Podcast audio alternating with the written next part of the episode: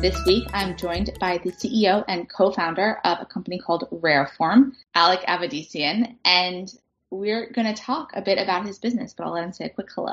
Hey, everyone. This week, we are going to take a different look at the out-of-home business. So we always talk about our products and what we offer to clients and different strategies.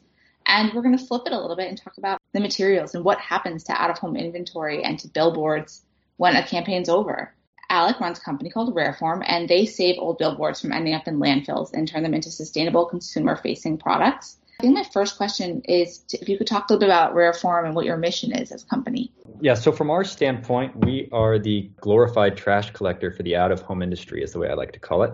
We work with Outfront, like you guys, and Lamar, and Clear Channel, and Fairway, Adams, and other players as well. And what we do is we take, once those billboards come down and are replaced out, let's call it every 4 or 6 weeks, whatever it might be after the campaign, we then do the logistics procurement of picking all those up and doing the recycling efforts for everybody. So in other words, we are your recycling partner. The idea itself, just a little background on the business, it came from when I was living in El Salvador after college, actually, and my friends were using those billboards as roofs.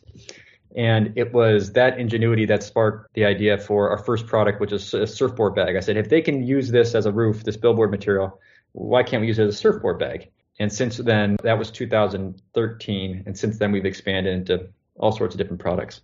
I think what's amazing about the history of your company is that you really...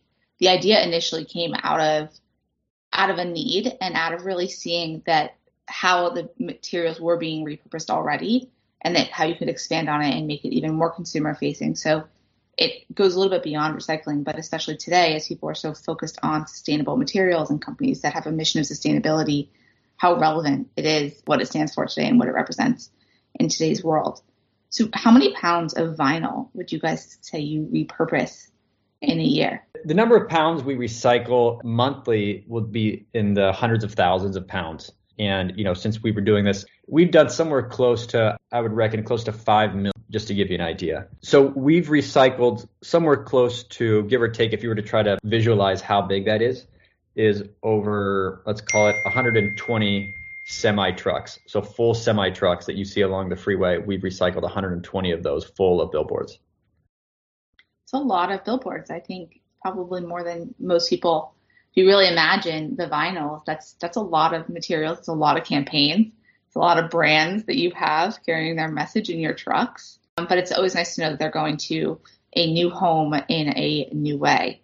So there's obviously a ton of truckloads involved with getting the billboard materials and the vinyls to you. So how do you determine what kind of products to make? So I think that's kind of what separates us is, well, first and foremost, every billboard that's the PVC comes to our facility in Los Angeles, and we actually hand cut each and every piece.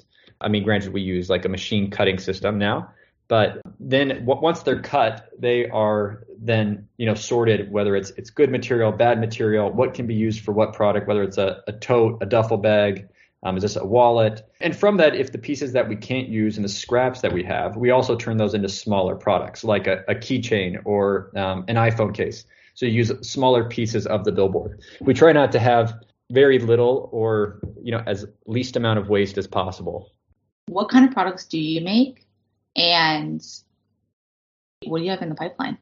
Product-wise, we started with surfboard bags. I know, I'm guessing, everybody at Outfront's a big surfer, so there's a lot of surf bags for everyone. But our best-selling products are definitely the mass items that people can get behind the story of Rareform and, the story of our partners as well. So they get to be part of that recycling story. And those are tote bags, duffels, the products that people buy as gifts and products that they might not have an allegiance to as well.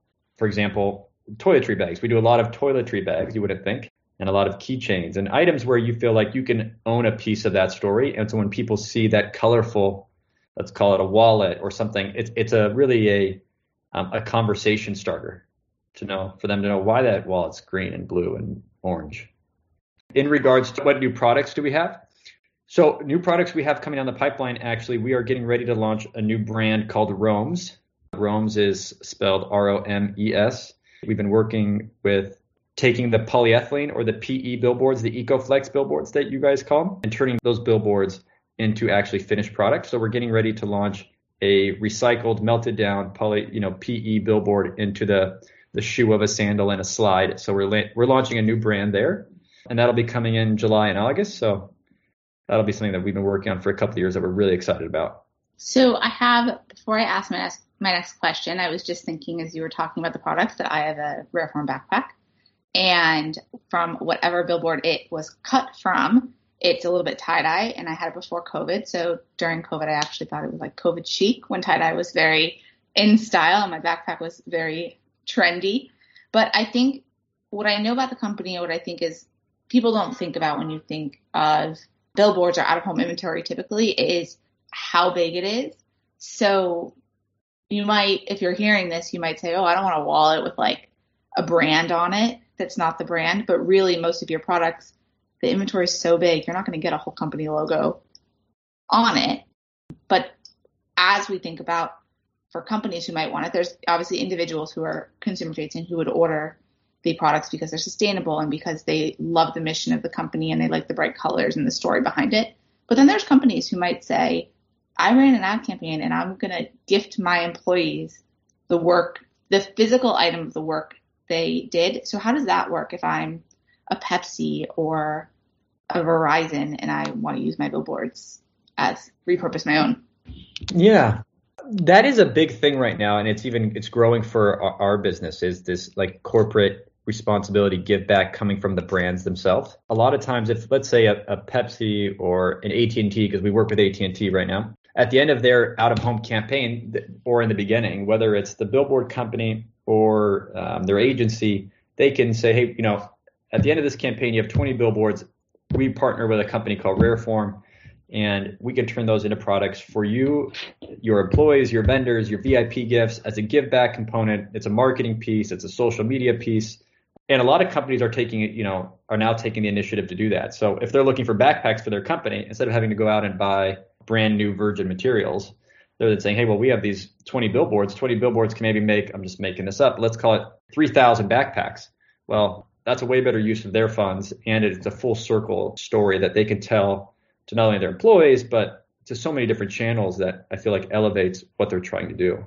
In other words, if a company wants to do something like that, they would just reach out to us. We have an individual on our team that works on the corporate side of the business. We do exactly that. Yeah, so if you're a media buyer or planner or a brand out there listening to this episode, your campaign is extending far further than the amplification we even talk about in our media reach. It really can go home with you if you're interested. So my next question, and you started talking about this with Romes, so I don't know if it applies, but when we first talked about Rareform and how you guys were founded and your naming convention for the company, and that we were just talking before we started recording about that it's a close-knit team, you guys have a fun naming convention for how you come up with your products and connect them to your employees. And I think it's just a fun thing to share. Naming is definitely a piece that we didn't even think about when we started. And I would say now the naming part is something that we have fun as a company doing. And so for three of the names, I have three kids. And so three of the products names are my kids' names. So we have the Ray crossbody. We have a Merrick lunch tote and the Ella purse. So, and then we have members on the team that have kids now or have dogs. And we kind of throw those names into the mix. So there's quite a few names that have meaning, altogether to our team at Rareform. So if you have a kid and you want to put the name on a product, send it our way. As you are thinking about the growth of the company and the future of it and how the out-of-home industry has changed over time, what are you most excited for? I'm most excited for, since we've started till now, is the fact that direct-to-consumer businesses are growing. And so we really are able to tell our story across media platforms and also able to get more customers, not just from a retail store, but from a direct-to-consumer piece as well. The out-of-home industry is changing, though. I mean, when we started, the majority of it was PVC vinyl, and now there's Ecoflex. However, that allows us to then be creative and come up with solutions as an industry together. We worked with OAA and Circle Graphics and a few others to find a solution for the PE during a time when we needed to recycle that material. So for the out-of-home industry, whether it's, you know, new materials that are coming on that are more eco-friendly, we're just going to be there and help to support and find solutions for those materials and creative ways to recycle those. What's your all-time favorite product? What is the thing that you obviously started with surfboard bags, so there's definitely a connection there, but is there a product that you guys came out with since you founded that you just loved more than you even expected to? I would say the product I use the most, and I still have the original, is our card holder. I wasn't a wallet person. I never thought about, you know, a wallet, but I still have the original card holder wallet that we created. And I feel like what's fun for me is to pull that out and to tell people about it. It's started so many conversations, and I would never thought that a simple wallet that I carry around, you know, could lead to so many different relationships from those conversations. I think that's amazing, and it's great that it's held up too. So you really have the durability of the product and the story behind it. Yeah, it's faded. It's definitely faded. It's used, and then, you know, but it's definitely still there and durable. As a final note, if anybody wants to come to the facility and see what we do and how we work with you all, we would love to have you out. Whether you're a brand, you're a salesperson, you're a customer, by all means, give us a call. We do tours and get to know people all the time at our facility, so we'd love to have you guys out. And on that note, as always, thank you to everyone for listening. And Alec, thank you for joining this episode. And until next time, over and out. Thank you.